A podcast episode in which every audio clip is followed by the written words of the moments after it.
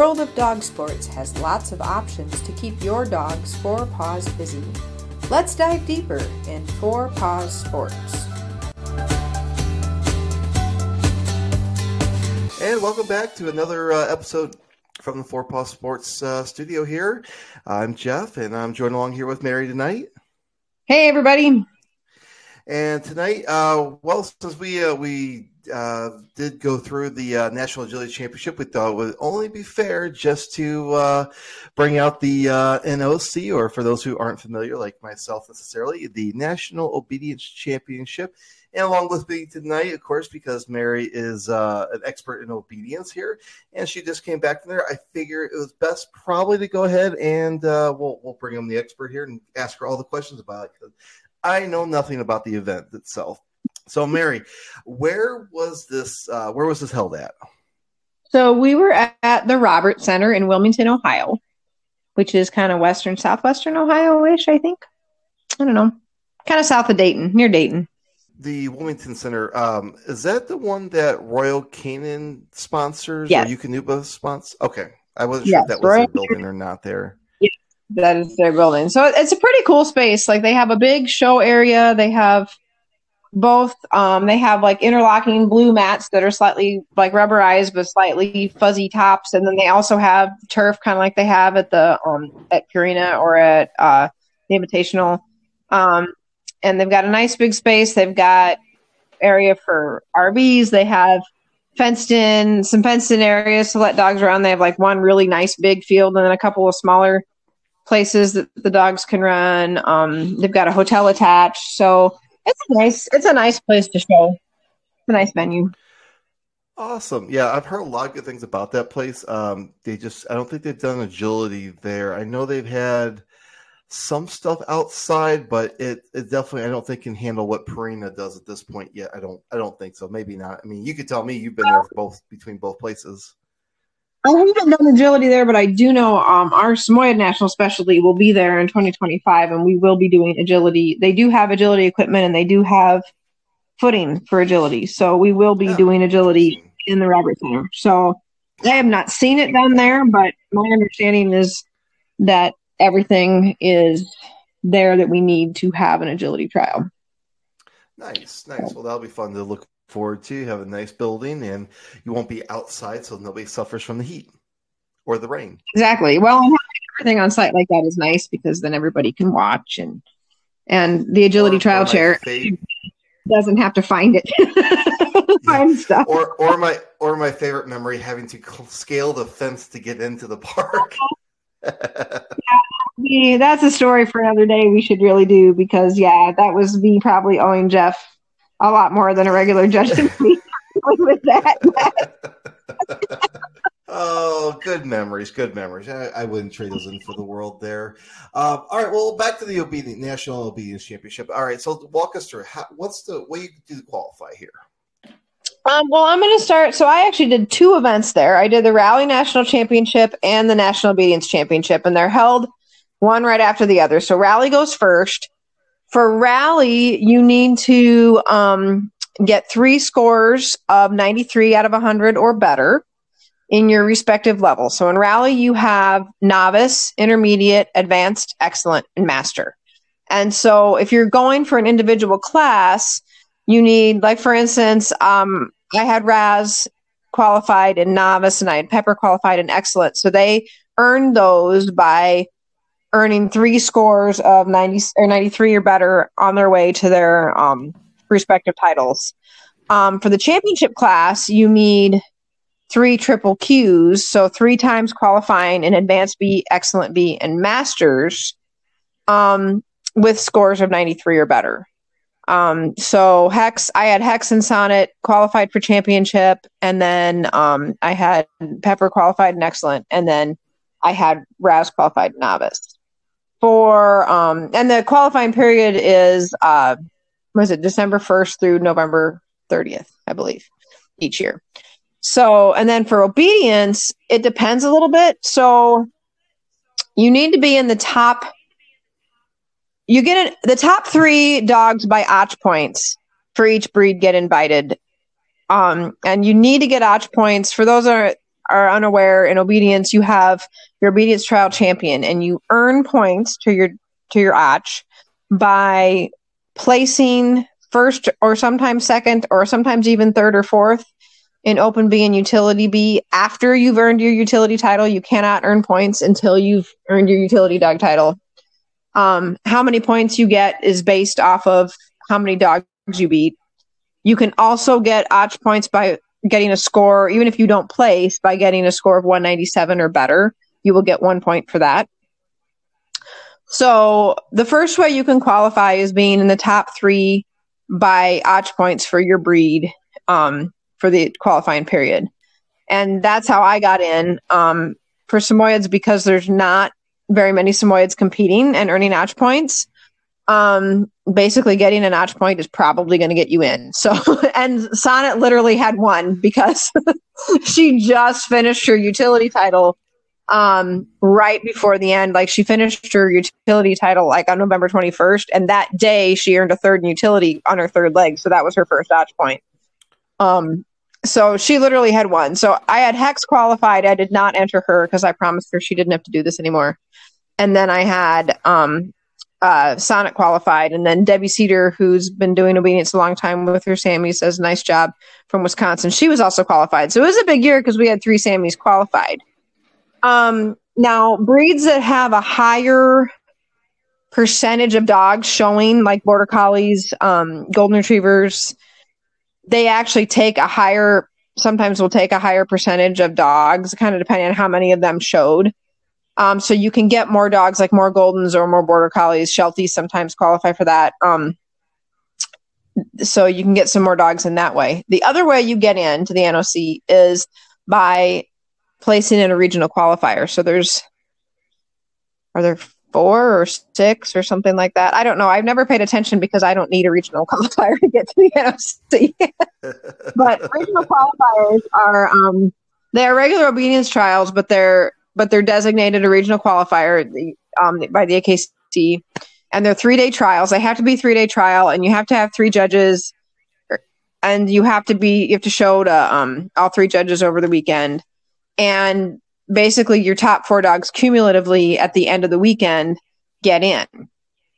That being said, you will always have four dogs qualify for a regional qualifier, no matter you know at each regional qualifier qualifier. So let's say I go to the regional qualifier in Topeka in August, and let's say I place in the top four. Well, I'm already qualified to go to the NOC. So then they would take the fifth dog. And let's say maybe one of the other dogs that places is the number one golden retriever. Well, then that dog is already in anyway. So then they take the sixth place dog. So they will always take four dogs out of the regional qualifier. So it may, you may not have to be in the top four to get in.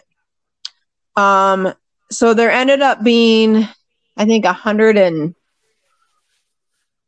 forty-three dogs. I think something like that that competed um, in the NOC this year. Um, so I think 150 ish entered, and then not everybody, you know, different reasons you end up not making it. But um, and then in rally we had what 183 dogs in championship class. Um, there were 111 in excellent. There were 192 in novice. So I mean, it's rally's a bigger event than the NOC, but they're both both good size events. There's both a lot of competition in both. Well, it's interesting you say the number of dogs because without me knowing, I had a totally different uh, take of what was going to uh, was going to show up because I'm used to the agility uh, nationals. Here we're we're talking 900,000, 1,100 dogs, and that's 150. It's a good showing. I that, that actually kind of blows me away. I was not expecting it. But also the thing about though, obedience and rally exercises are longer in general for competition. Mm-hmm. So it has to be more strenuous there. Um, so we talked about national obedience championship for the qualifications. What about the rally national championship? I don't remember if you covered that. I did, but um, yeah. So you have to basically get three scores of 93 or better in your respective level okay. to get into rally. And then for championship, you have to get um, three triple Qs where your scores are 93 or better. So advanced, excellent, and master. Okay. Uh, gotcha. Yeah. Okay. Cool. Well, so, let's talk about let's talk about your success for the weekend because I know you sent me a picture with uh, I don't remember which dog it was because they're all white and fluffy and I can never remember which one's which. um. Well, our our best showing definitely came in the rally nationals. Um, the girls did me proud. Uh, I'll I'm gonna go worst to first, as it were. Um, which I don't like saying that. So Pepper was my one. Oh, she was very excited to be there. Um, she just I kept asking her who put crack in her breakfast because she was just like wee wee all weekend long. And so the first day, we're we weren't that far into our course, and there was one of the exercises in excellent is uh, that you can have is send over the jump while the handler passes by. So the dog's supposed to be heeling with you, and as you get close to the jump, you tell the dog to jump, and they can go jump, and they can get out ahead of you and everything. They don't have to heel over the jump, but then they need to come back to you before you do the next sign. They just need to be under control. So like it's okay if they're exuberant, but they just need to come right back and then get back in heel position. Well, Pepper, we turned and I don't know what she was thinking, but she, she took off like her little naked tail was on fire and blasted right. And I didn't have time to tell her to jump. I was like, Where are you going? You're supposed to be heeling. And she blasted right past the jump. And so that's a that's what we call an IP or an incorrect performance. Um, and actually, in a regular rally trial at every level other than masters, if your dog does a sign wrong, you can go back and do the sign again, and you lose like three points for trying over except jumps. You can never redo jumps. Um, so if you miss the jump the first time, it's always a minus 10 for an incorrect performance or an IP. At Rally Nationals, you can't, at any level, you can't redo a sign. Um, it's always an automatic IP or incorrect performance and minus 10 if you don't do it right the first time. So even at a regular trial, she was, you know, up a creek as soon as she went barreling past the jump. So she went flying down the side, all excited for I don't even know what. I called her back. She's like, "Oh, come back!" Turned around, raced back, leapt over the jump on the way back, got her back in heel, sent her over the jump the way she was supposed to, and we finished up. And so, um, in rally, a perfect score is 100 points, and we got an 88 out of 100 because we lost 10 for screwing up the jump, and then two more points generally because she was quite enthusiastic and a little less than obedient. a little less than precise. Um, but then she came back uh, the next, and I kind of changed my handling strategy. Pepper is usually not that enthusiastic about working. Sometimes she is, and sometimes she's annoyed that I have interrupted her day with asking her to behave. So I changed my strategy, and Pepper does have her utility title and obedience. She is pretty well trained. Um, and in rally you can talk to your dog and usually i'm talking to her and encouraging her and telling her what a good dog she is and and i'm telling because you can talk to your dog and give extra commands i'm like telling them everything to do. Like i'm not really giving them i'm not giving them time to make a decision. And i changed my handling strategy and basically just put my hand up like i would for obedience. And i said heel and i didn't say anything else and just expected her to follow me. And that kind of helped her tune in. And then instead of telling her that she was good, like I normally do, I just shut up because she was having her own party all by herself. So, and then she did really well. She got a 98 and a 99 out of 100. So that actually cumulatively put her at 285 out of 300 points and put her, um, I think 36th out of 111 dogs. So, you know, that's respectable. And had she not, you know, done her flying flying dog impersonation on the first day would have uh, she would have been she would have been in the top 20 i believe. Um she would have been right up there. So i was i was pleased with her that she came back so nicely. And then i had two dogs in the championship class. I had sonnet and hex. And that was a grueling day. So the championship dogs every other level ran three times. Championship dogs ran four times. So they ran twice on um Friday and twice on Saturday. And I tell you what, I feel bad for those judges that were judging the championship courses because you had you started judging at 8:30 in the morning and you had 183 dogs doing the same course. And that sounds familiar. I know, but it's and there were some I didn't watch. I mean, I didn't have time to watch. I was showing four dogs. There were some complaints that maybe as the day went on, maybe the judging was a little less consistent, that maybe people were getting a little glassy eyed, which is thoroughly understandable because to literally watch the exact same course, I mean, normally if you're judging, even if it was a really full rally trial, first of all, you still wouldn't have 183 dogs. Second of all, you judge right. a level, you'd set your course, you'd walk the course, you'd judge the course, just like you would in agility, right?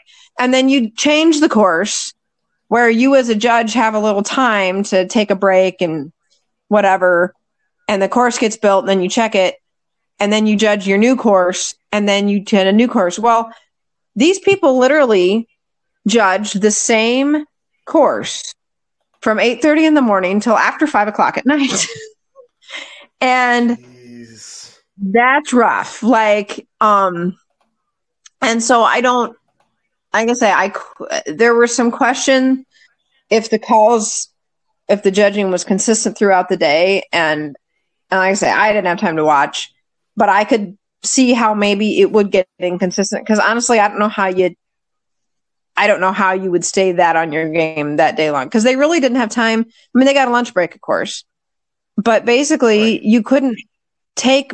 I mean, you run to the bathroom here and there, but you really couldn't take breaks otherwise because you would have been there till midnight. You know, right? So, right. so that was that was long. So Hex and Sonnet, um, out of 100 they got they ended up cumulatively each with 397 out of 400 points um, which is quite respectable. Uh, the top, the the tenth dog finished with 398 out of 400. So, um, you know, we were right up there. And they actually finished, my dogs finished 19th and 20th overall out of 183 dogs. So I was really pleased with them. Um, the mistakes they had were pretty honest little blip mistakes. Um, you know, stuff that happens. And you know, I was, I was, they, they definitely looked like they belonged. I was really pleased. They worked hard all weekend, especially Hex got better. Well, they both got better every time, really. I mean, um, good. And then, so exactly, exactly. And, you know, I didn't even get worried. I didn't try to figure out where I was. I looked at the results later and it's, a, it's unfortunate. Like they, they award at the end of the first day in championship class, they, they give an award to the top 20 dogs, but when it's all said and done, they do awards for the top 10. So we didn't get we didn't get anything prize wise, but you know, like I say, I was real proud of them. They they definitely showed they belonged with the best dogs in the country, and they worked hard for me. And um, you know, I was I was really pleased with them. I thought they did great, and they both both of them their last run was a perfect score. And you know, at the end of a long day like that, I can't complain. But right. the highlight, the highlight was Raz. So Raz is not mine. Raz um, is actually she's related. She's a half sister to to Sonnet. They have the same dad. But Raz lives in Minnesota with Lois Bielke is her owner's name, and she's also owned co-owned by um, Julie Ridestrand and um, Drea Dunkel. And Raz came to me originally last spring with the goal of getting just some manners and also some retrieve training to help her owner because she's got like some shoulder issues and stuff. Um, so like to help her pick up stuff around the house. But then she was like, "Well, while you've got her, you know, maybe show her in conformation a little bit because we want to get her finished eventually, and let's put a rally novice title on her so she's eligible for working sweepstakes at specialties." I'm like, "Okay." So last May, I got um, I put a rally novice title on her, but I didn't actually train her. Like, I didn't teach her any competitive attention. I didn't teach her competitive heeling. She had a nice loose leash walk and a sit and a down and a come. And I basically handled our way through, but she got like, I think 100 and a 99 and two 98s in her four times in the rally novice ring. And I was like, oh, good, mission accomplished. Yay. And didn't think too much of it. Well, then, of course, you get the email that your dog's eligible for Rally Nationals. And so I was, said to Lois, I said, Hey, congratulations, Raz is eligible for Rally Nationals. And she said, Well, do you want to take her? And I went, Okay. And I said, But I'm going to need to actually teach her to heel if we're going there. Cause and so they sent her back to me I had her back for a month to show her in conformation a few times and to teach her how to some moving attention. So like the very foundation of heeling. And then she went back home. And then I got her back two weeks ago and brushed her up and took her and thought, you know, let's see what we can do. So she's not trained. I mean, you know, she's her training is very basic. And I tell you what, I was so proud of that dog because especially her first two runs, you would never in a million years guess that this dog had essentially six weeks of attention training and that's it. Like she really, and you know, this is a big venue. This is eight rings going at once. It's a lot. And she just went out there and absolutely nailed it. And then her third run, I was a little concerned warming up. Like I could tell that her brains were starting to smoke a little bit. You know, she was kind of looking at me like, you want me to do what? Uh, but she, I mean, she just really she rose the occasion in the ring, and I'd help her a little more. But that's the nice thing about rally is you can kind of talk them through it, and and as long as they're responding, and as long as they're responding to you, you can handle your way to help your dog, even if they're not being as snappy in their responses. And so she ended up with a perfect score of 300 out of 300 and um, in rally, there's not runoffs like there are in regular obedience. Um, they time you when you're doing the course, and um, in case of a tie, um, time breaks the tie.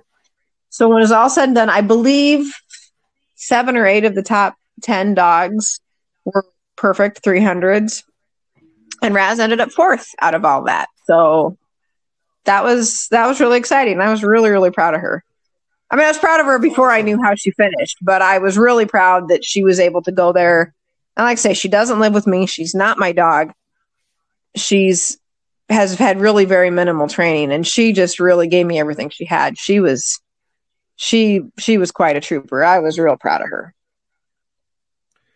Well, I mean that's impressive for such a crash course uh, for you know everything he had to do with her within those six weeks right before such a big competition. And she held up underneath all that pressure too because yep. i don't know about you but nationals is always always a lot of pressure because there's mm-hmm. never a, another nationals. There's always another normal local trial. There's always another one to fix right. it there but there's never another nationals for that year. So yeah that's that's impressive. That that is so great. So congratulations on that one. Thank you. Thank you well, and I have to say oh. that I'm going to give myself some props for a hot second because each day we walked our courses in the morning. Like they had, you know, they had people divided up in groups. I mean, kind of like Nationals for Agility. And you walk your courses. And so, like, I had, there were um, six walkthrough slots in the morning. And the first day, I was in four of the six walkthrough slots. And in the second day, I was in all six of the walkthrough slots. So you walk all the courses you're going to do for the day in the morning and then you start. Well, needless to say, I had absolutely no idea which course was what. I was basically walking out there, um, you know, and my brain was fried enough by the end of day two that I couldn't even told you what exercises I was going to come across when I came to the signs. And I was proud of myself because I have been known in the past to skip a sign um, or get to a sign and be like, oh, wait, what am I supposed to do? And I was proud of me that I did not do anything to screw my dogs up. Um, we were able to, and the dogs, of course, met me halfway by doing their job so I didn't have to manage them, which is a lot of times when you end up missing stuff. And so I was proud of all of us because we all went in the ring and did our jobs under you know, try. I mean, it's it's a national competition. It's supposed to be tough, and you know, the dogs and I both held up our ends of the bargain, and you know, that's pretty. That I was proud of all of us for that. So, no, that's awesome. So, back to the rally portion of things. Uh, like in agility, you know, we get the eight minute walkthrough there. What kind of uh, walkthrough are you situated with at at the uh, rally national championships at there versus a local trial? What what's the difference? Similar. Um, in that walkthroughs. So what they did is they did um, walkthroughs started at seven twenty and they went until eight twenty, and so you had blocks, ten minute blocks. So you'd have however many people were in a group, walk. I think it was like 30, walk the course um, for 10 minutes, and then you'd switch, clear the one, and start the next. And so everybody, each new group switched out at once. I would say the bit, which is pretty typical of a local trial, in that walkthroughs are generally about 10 minutes long. Um, the main things that were different is that I don't think I've, I don't think I've ever been in a rally class with 30 people in it. Um, so that that does make it more challenging because just like in agility, some courses tend to double back on themselves or whatever. Same kind of thing in rally. Um, like one of our novice courses used the offset serpentine each direction, which was new and kind of cool. It was cool for running, but it was not cool for walking through because people were like, you know, crashing into each other out there.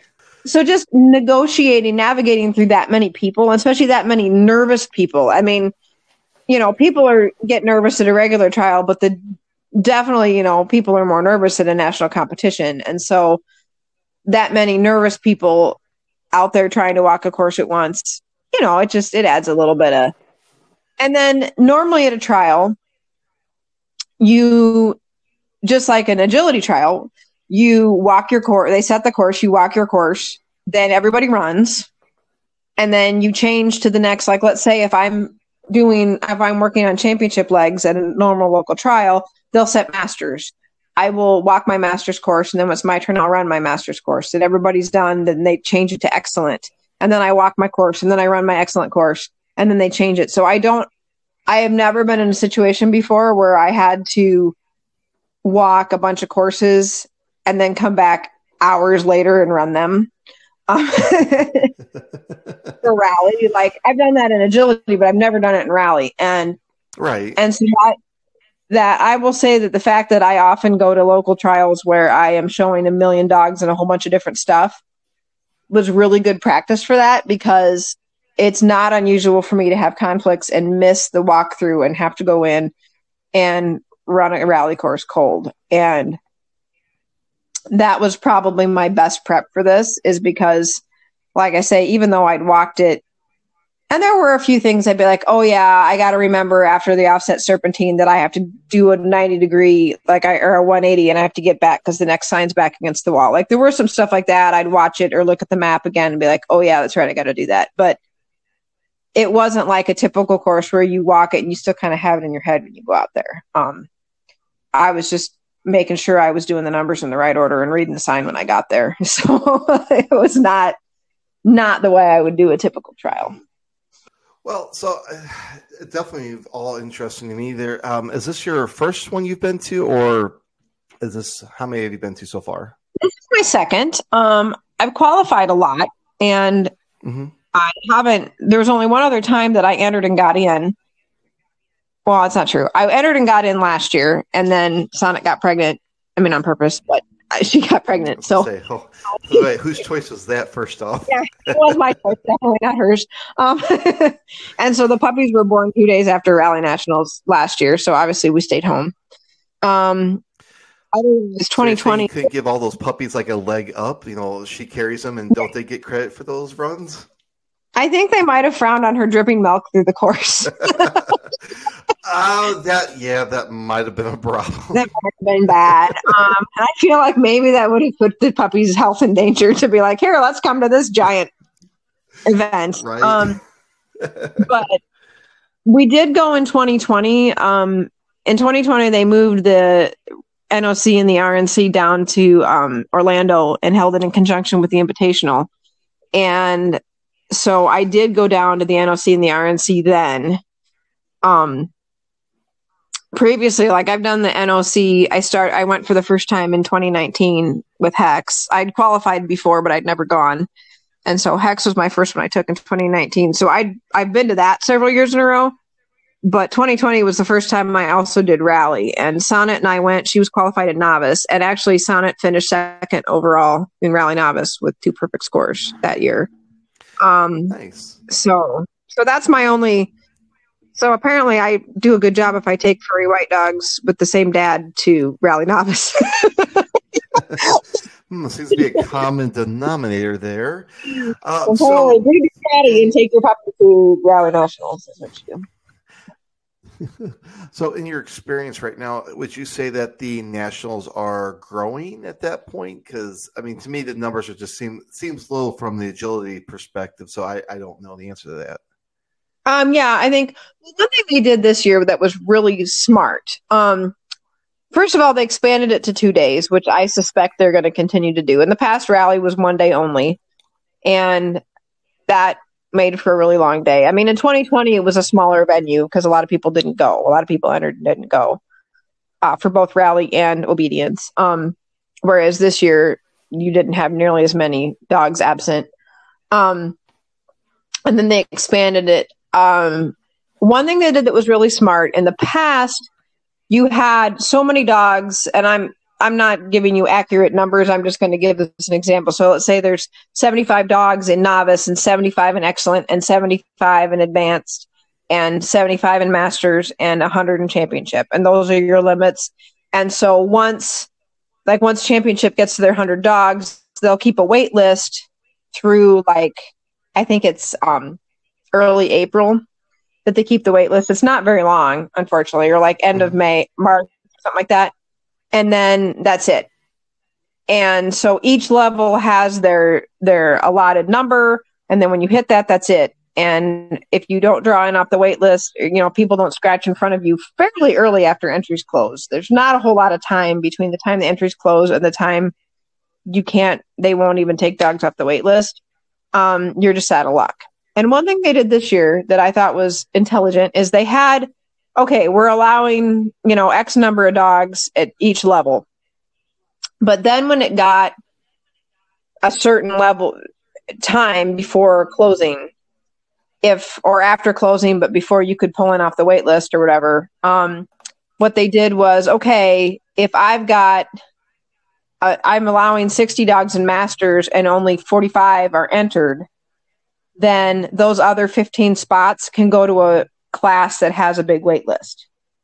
And so that's why so I think novice and championship class I think are your two biggest classes generally speaking. And so that's what allowed in fact novice was the biggest class this year. Um that allows like masters never fills because most dogs that are in masters um they're they're not qualified for masters they're qualified for championship you have to show what the highest level you're qualified for so like Pepper actually during the qualifying period would have qualified in both advanced and excellent, but because excellent's a higher level, that's the level she has to go in. Well, most dogs, because once you get your excellent title, you can start simultaneously working on your RAE, your and your rally champion and your rally master title all at the same time. Most people don't only enter masters. They enter all three classes to work on their championship. So when they qualify, they qualify for the championship. So there's not a lot of dogs that are actually eligible usually for masters. So that was um you know, or you get dogs like I say that will do a few levels in a year, well then like advanced and intermediate and um aren't generally as big. And intermediate is not required. It's an optional step in between novice and advanced, but you don't have to do it. So some people just skip it so then not as many people are qualified there. So it was, I thought, a really good move on the part of AKC to say, okay, we have room for however many 850 dogs whatever it was at Rally Nationals and basically making room so you can take 850 dogs instead of being like, well, I'm capping each class and and then you have multiple classes that have room and multiple classes with huge wait lists and people that would have loved to come show if they could have gotten in. So that was a that, that was a good move. And so it's so it is bigger than it was.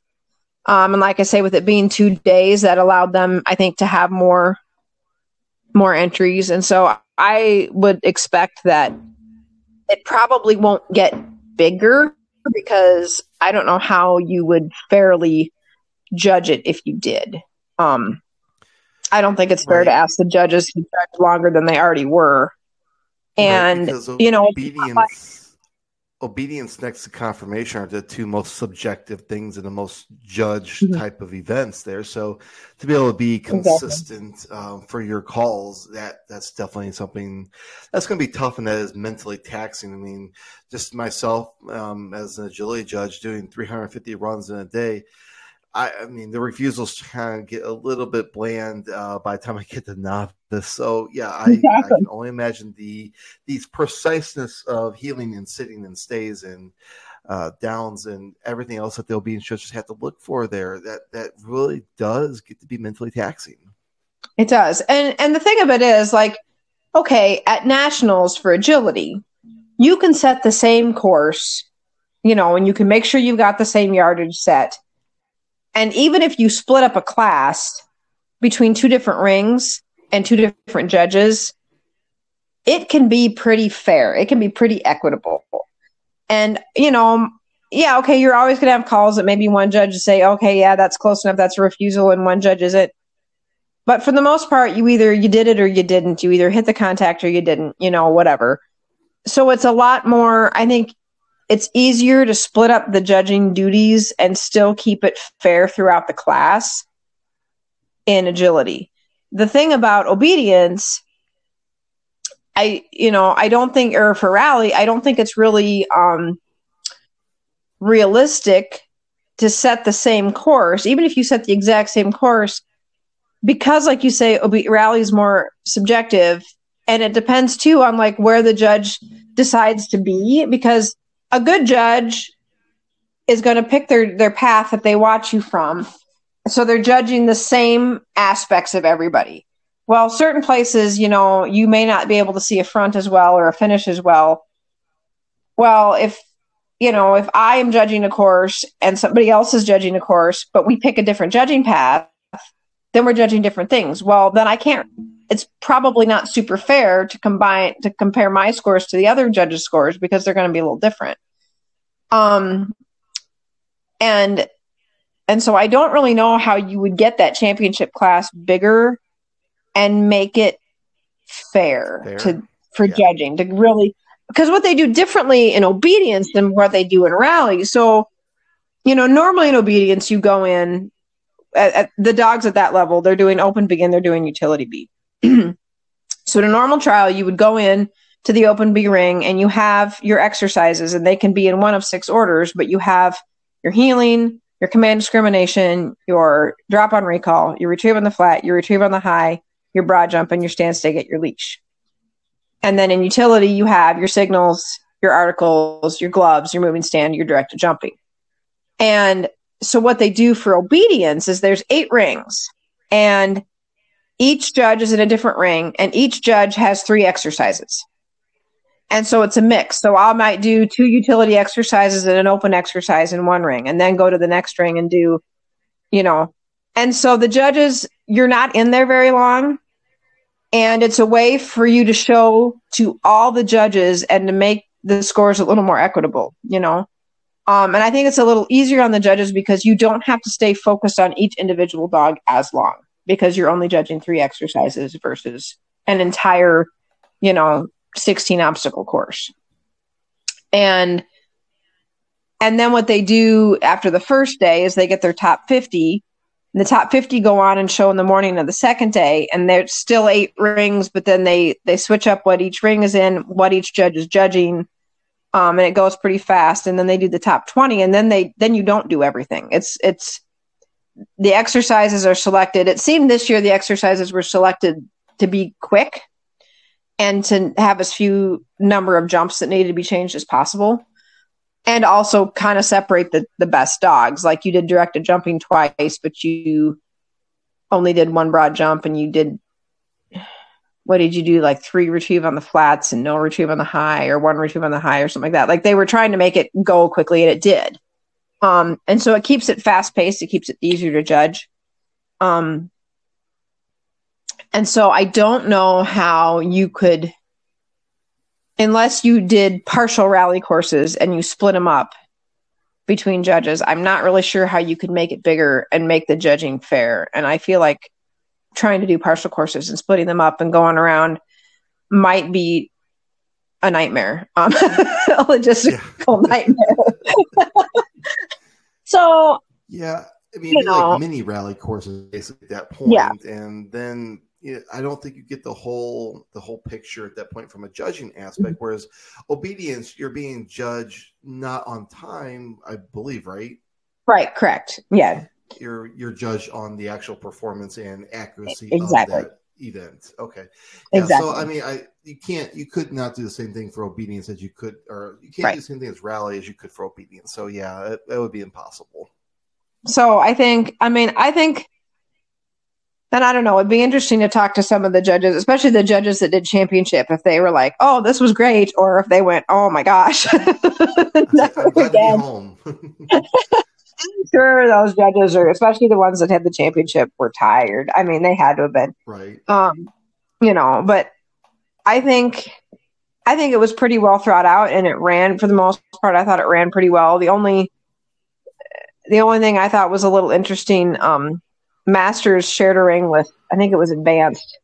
And because they wanted all the walkthroughs at the same time, they literally like set up the one course. Everybody at that level walked it, changed the course, walked everybody at Masters, changed it back to, I believe it was Advanced, ran everybody in Advanced, changed it back to Masters, and then ran everybody in Masters. And I'm like, that seems like I mean, I understand they were trying to keep all the walkthroughs at the same time, but I'm not sure that's the move I would have made, I guess, maybe. But, you know, it's their first year doing this format, and I would imagine that they're right. going to take what they've learned from this and you know, and, and I don't know, of course, and running four dogs, let me tell you what, you don't really have time to know what else is going on. I will tell you that. Um, so, I so I don't that. know what, well, I don't know what the, what like Diane Schultz and, and those guys were, what they were liking about what how it was going, what they didn't like. I imagine there will be some adjustments. You know, it's it, the first year. I really did think the first year for doing this expanded format, it went pretty smoothly, um, all things considered. Uh, but uh, you know, I'm sure there will be some things that they learn from it. They'll tweak for next year. Um, Oh, sure. I mean, there's always learning opportunities every year for every national championship that you do because just like your championship this year went for four days. This is the first year AKC did agility for four days over for mm-hmm. championship, and mm-hmm. It was an absolute must. So, I mean, there was a lot of lot of definitely learning curves that came with this year for agility, and I'm mm-hmm. sure there was the same for obedience this year. So, yeah, I'm sure everybody was taking notes plenty at the on the upper levels there. Yeah, and I will say, like the obedience, I thought especially the second day of the obedience. I mean, the first day they've been doing that part of the format for quite a while. And I think this is the 20, this was the 29th, I believe, NOC. And so, you know, they've been doing that part for a while. They, they keep kind of adjusting how they do the second day. And I thought it was probably the most fast paced day. Um, I mean, gosh, we were done. We were out of there by three. Like they were done running everybody tabulating everything, doing the runoffs, and awarding it by like three o'clock in the afternoon. And that which and they started at eight thirty in the morning. So that was that was a huge improvement over the past. Like I thought they did that really, really well. Um so it was you know, but you you you tweak it.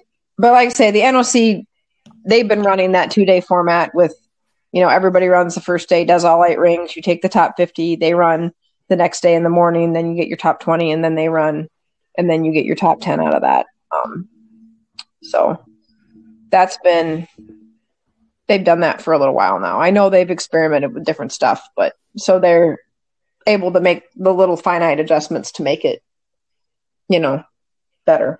So, well, you know, as everything gets better with time, wine, mm-hmm every every piece of alcohol. Sometimes some breakfasts, sometimes some lunches. uh, sometimes you leave it in the refrigerator for too long, and then it just goes bad. But uh, oh, yeah. nonetheless, so yeah, it sounds like you had a great time though. I did, and I want to give a shout out. So the winner this year is Corey Bevis from Minnesota with her amazing dog Baker, and so Baker. He has finished second in the NOC, and then he has won it before. In the past year, he won the NOC, he went down last December. He won the Classic, which is the same weekend as runs the same time as the Invitational. Then he went to Westminster this spring and won obedience at Westminster. And then he came back here in June and won his second NOC. And to watch those two in the ring, you want to talk about. There is a line in obedience that talks about the utmost in willingness and enjoyment, and that is Baker and Corey. They are something. And he had a rare mistake for him on day one. He actually failed something, which doesn't happen very often. And he still he failed a 30 point exercise. There are eight rings, and grand total, he had 32 points off. So that means out of everything else, he only lost two points total in eight rings. I mean, that's impressive. That's wild. And then I believe his um the top 50 goes and they judge and I don't remember how he did there, but then the top 20 you actually have two judges judging you at once and they combine so like if one judge says you have a point and a half off and the other one says you had a point off, then you end up with two and a half points off.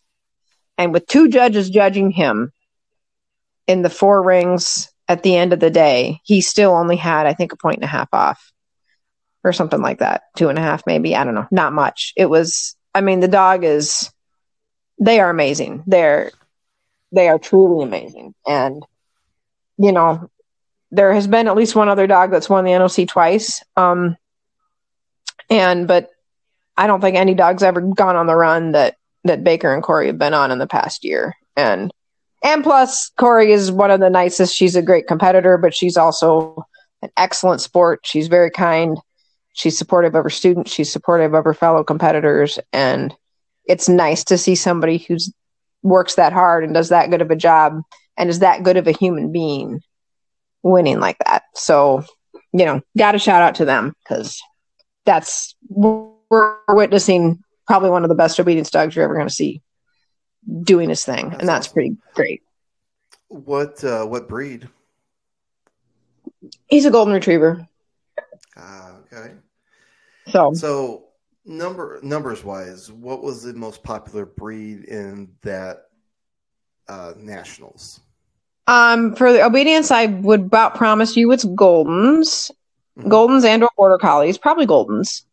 Um, I will say it was kind of an interesting year in that usually when they're announcing the top 50, it's golden, golden, golden, golden, golden with some other stuff sprinkled in. And um, then when they first started, it was like border collie, border collie, border collie, lab, golden, border collie, border collie. Um, the border collies really kind of cleaned up the first day, and there were several labs. Um, there was a Siberian Husky this year that made the top 50, and that dog was awesome. And I cheered my stupid head off for that dog because I was like, heck yeah, furry dogs. And there was a Löwchen that made the finals. And I think that's the first one I've ever seen doing obedience. So that was neat. I mean, and you get an, I mean, you see, like, there was a Briard, there was some Schnauzers, there was a German, uh, German short hair pointer that made the top 10. That's a, that's a really nice working dog. Tollers, um, there were two Sammys. There was mine and another one. Like I said, there was uh, one year there was a Malamute that made finals. That was pretty awesome. He was a cool dog. Um, you know, so you see a mix of the Papillons. There's several Papillons that were in. Um, I'm trying to think what else. Uh, there's a really fantastic trainer from Missouri who has Kazons. Um, there's, I mean, you see it a nice mix of breeds. And of course, you get some breeds that that are like mine that if you get an OTCH point, you're going to be in, but you still have to do well enough to get the OTCH point. Like it's not like not you know, it's definitely no gimme. I mean, anybody anybody that picks up an OTCH point, you have had to perform at a level of competence above just barely surviving. I mean, you have to be good. Um, so and it's hard. I mean, you get there, and some dogs get in that environment with eight rings going at once and kind of go, "Oh, baby." And mine might have been one of those dogs, but poor son. But you know, it's she did some stuff pretty well, and she did some stuff that uh, just yeah. But you know, and then I look around and gosh, she beat several. She still finished in front of several Lodge dogs, and she still, you know, I mean, it's. I will say, if you ever get the chance as an obedience competitor to go and watch, or better yet, steward, and be there, I think sometimes when you see these dogs that are performing at the top levels of the game, and you are at a show and they're winning, and you're like, oh my gosh, I can't even pass or whatever, or I can barely slot by with a 175 or something like that. You think that these dogs are like invincible. And, you know, you go to these competitions and you see dogs, really good dogs, make some kind of silly mistakes. And, you know, some really good dogs that, then you know, fail multiple rings. Um, and, and then it's like, okay, but obviously these dogs are good a lot of the time. And obviously, they're probably going to come back and be good again, you know? And it's, you know, you obviously always want to go to a national competition and do well. And I know, like, I know Sonnet's better, capable of doing better than she did. But at the same time, you know, it was her first time doing something like that. It's, and it's a lot to go in, do three exercises, come out, go to the next ring, do three exercises, come out. That is a grueling day. And you know, she never looked at me and said, No, I'm not going to do this. You know, she may have spaced out a few times, but, you know, who That's hasn't spaced out sometimes? You know, I mean, so I, you know, it's, it's, but you watch and then you're like, well, gosh. And, you know, even like, say, even Baker, who's about as close to perfect as you're ever going to see a dog be, failed an exercise one day, you know? And so you look at that and you go, okay, I mean, it'll probably be a whole lot of times before he fails something again. But even the very best have their moments. You know, it's like it does happen to the best of the best. It's like going back to herding or agility, and you've seen these dogs in local competitions, knowing that they can't put a foot out of line. It can happen at the worst yep. possible time, and mm-hmm. all you can do is a handler going, "Well, that's uh that is what happens after a while. It's gonna yep. You can only have a streak for so long. That streak is gonna break. Exactly. Yep. Well, and like anything, whether it's agility or whatever, you got to at a competition like that, you got to go for it. And when you go for it, sometimes you're going to succeed, and sometimes when you're pushing that hard, sometimes you're going to miss, and that's just part of competing. And you know, you just learn from it and be like, well, you know, at least we tried. At least we gave it a good go. And I think that's, and then you go back, you know, I already have plans for what I want to be working on this next year. I mean, Sonnet's already qualified for next year, you know, so we'll be training and working and hopefully we can do better, you know? Right. Well, and to me, the sign of a perfect handler is not how you handle successes, but how you handle failures. And not failures while you're training at home, but failures while you're in the middle mm-hmm. of competition. Mm-hmm. Can you can you withstand that mental pressure of crap? Now I got to start from scratch where I'm already I'm behind the eight ball at this point. So now I got to pick it up and I got to be better at that point. And if exactly. you can do it, it sounds like they did. Obviously, that, right. that to me that's a perfect handler, regardless of what your yeah. final results are. That's mm-hmm. how you pick yourself up and how you move on. Well, exactly. And you know, I've seen and I will see for the most part when I watch these handlers at these big events, you know, a lot of these people have been doing this a long time and most of them handle it pretty well. You know, if you know, it's obviously disappointing, but you're like, well, poop, all right, that's how it goes and you just do your best and help your dog out and try to, you know, and go train. Does does everybody handle it well? No. Um, but I think that comes with experience and time. And I think just, you know, the understanding that, you know, it's two of you out there living fallible beings. And, you know, these dogs, some of these dogs, especially that are so, you know, some dogs are kind of streaky and they're either hot or cold. Sonnet's kind of like that. She's either really on her game or she's really not. And, you know, she wasn't down there this year. But okay, but like some of these dogs that are ultra consistent, I think the people are so shocked. And of course, you get there and you really want to be good, and you're like, oh my gosh, and you know, and there's not a lot of room for error. That's because it's a championship event, and um, right, you know, but you just and we saw some dogs like some really excellent dogs in the top 20 make some mistakes that you know if they showed 100 more times wouldn't make those mistakes. But they're dog in the moment and you go well okay that's and you're just but i mean you you've got to be be proud that you're there. You got to be proud that you went in there and did it. And then like i say you make a training plan and you try to get better and hopefully come back and do it again. So Absolutely, yeah. You, know, you just gotta gotta pick it up and go back and start from scratch from training because once nationals over, you are starting from scratch again. Mm-hmm. Mm-hmm. And yeah, so then you gotta like I say, in my breed, I don't have to worry too much about qualifying. Um, but I guarantee you the 20 points she has already in this qualifying period are plenty to get her uh, qualified for next year. And hopefully we'll have more before the end of the year, but um, the end of the qualifying period. But um, you know, for now we've got we're going to go back and work on actually getting our RACH. Um, that would make her the third RACH Samoyed in history if she gets it done. When she gets it done, we're going to be positive. Um, we're going to keep working on our mock. We're to, you know, we got we got stuff to do, and so we had fun. Always, always, always stuff to do. Always stuff to do. We had fun. we went, and now we got, you know, and just trying to enjoy it. You know, everybody, you know, I take the end of the day, I give my dog a hug and a kiss, and she gets up in the bed and she cuddles with me, and we go to sleep. And you know, I don't love her any less because you know, I, I really wish she'd, especially her last ring. her last ring was very, very bad. like, I wish she hadn't ended on a very, very and and uncharacteristically, like not mistakes she would normally make. Um, and I think she just kind of I think if we could have done seven rings and been out, I would have felt a lot better about it. Ring number eight, that was apparently the last brain cell left before ring number eight. But you know, and so was I pretty frustrated? Yeah, but at the same time, I look at it and I, you know, Sonnet is not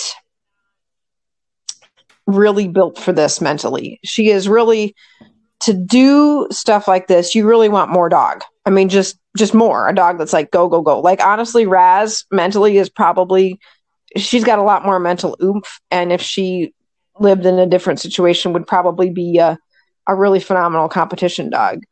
And what I really appreciate about Sonnet is even though she's really not enough dog to work at this level, she still does. And she does she never says no to me. Sometimes she's like, "Huh?" but she never says no. And that takes a lot of heart and that's you know, she that dog wants so much for me to be happy with her. And so even when I'm frustrated because I'm like, you can be better than this, at the same time I have to go, you know, it takes more of herself to do this than it does for your average dog. For your for the other average dogs, these competitions, they're they don't have to give as much of themselves to do to perform well. And she has to give me everything she's got. And you know, she does. Most of the time she does. And so like I say, I wish I'd had a touch more dog over the weekend, but at the same time, man, I just I can't fault her her desire and I can't fault her heart and she's doing some really wonderful things. And so, you know, I can't ask for more. At the end of the day, I can't ask for more out of my dog. So well, that's awesome. Well, it sounds like you had a successful trip and looks like you got a lot to look forward to working towards and getting better for next year and all that fun prep work as we all know how it goes for starting over from beginning of every start of the year and for every season that we do this. So oh, good luck with that one. Sounds like fun. Well, thank you. Yeah, it will be fun. We're gonna have a good time. We're gonna have a good time on the way. So for sure. All right. Well, that about does it for this episode here for uh, wrapping up about the uh, NOC here and the RNC here. Mary, thank you so much for taking us through for the uh, for this uh, past weekend there, and we will see you guys out there uh, next time. And thanks for joining us. Have a great rest of the night. Awesome night, everybody.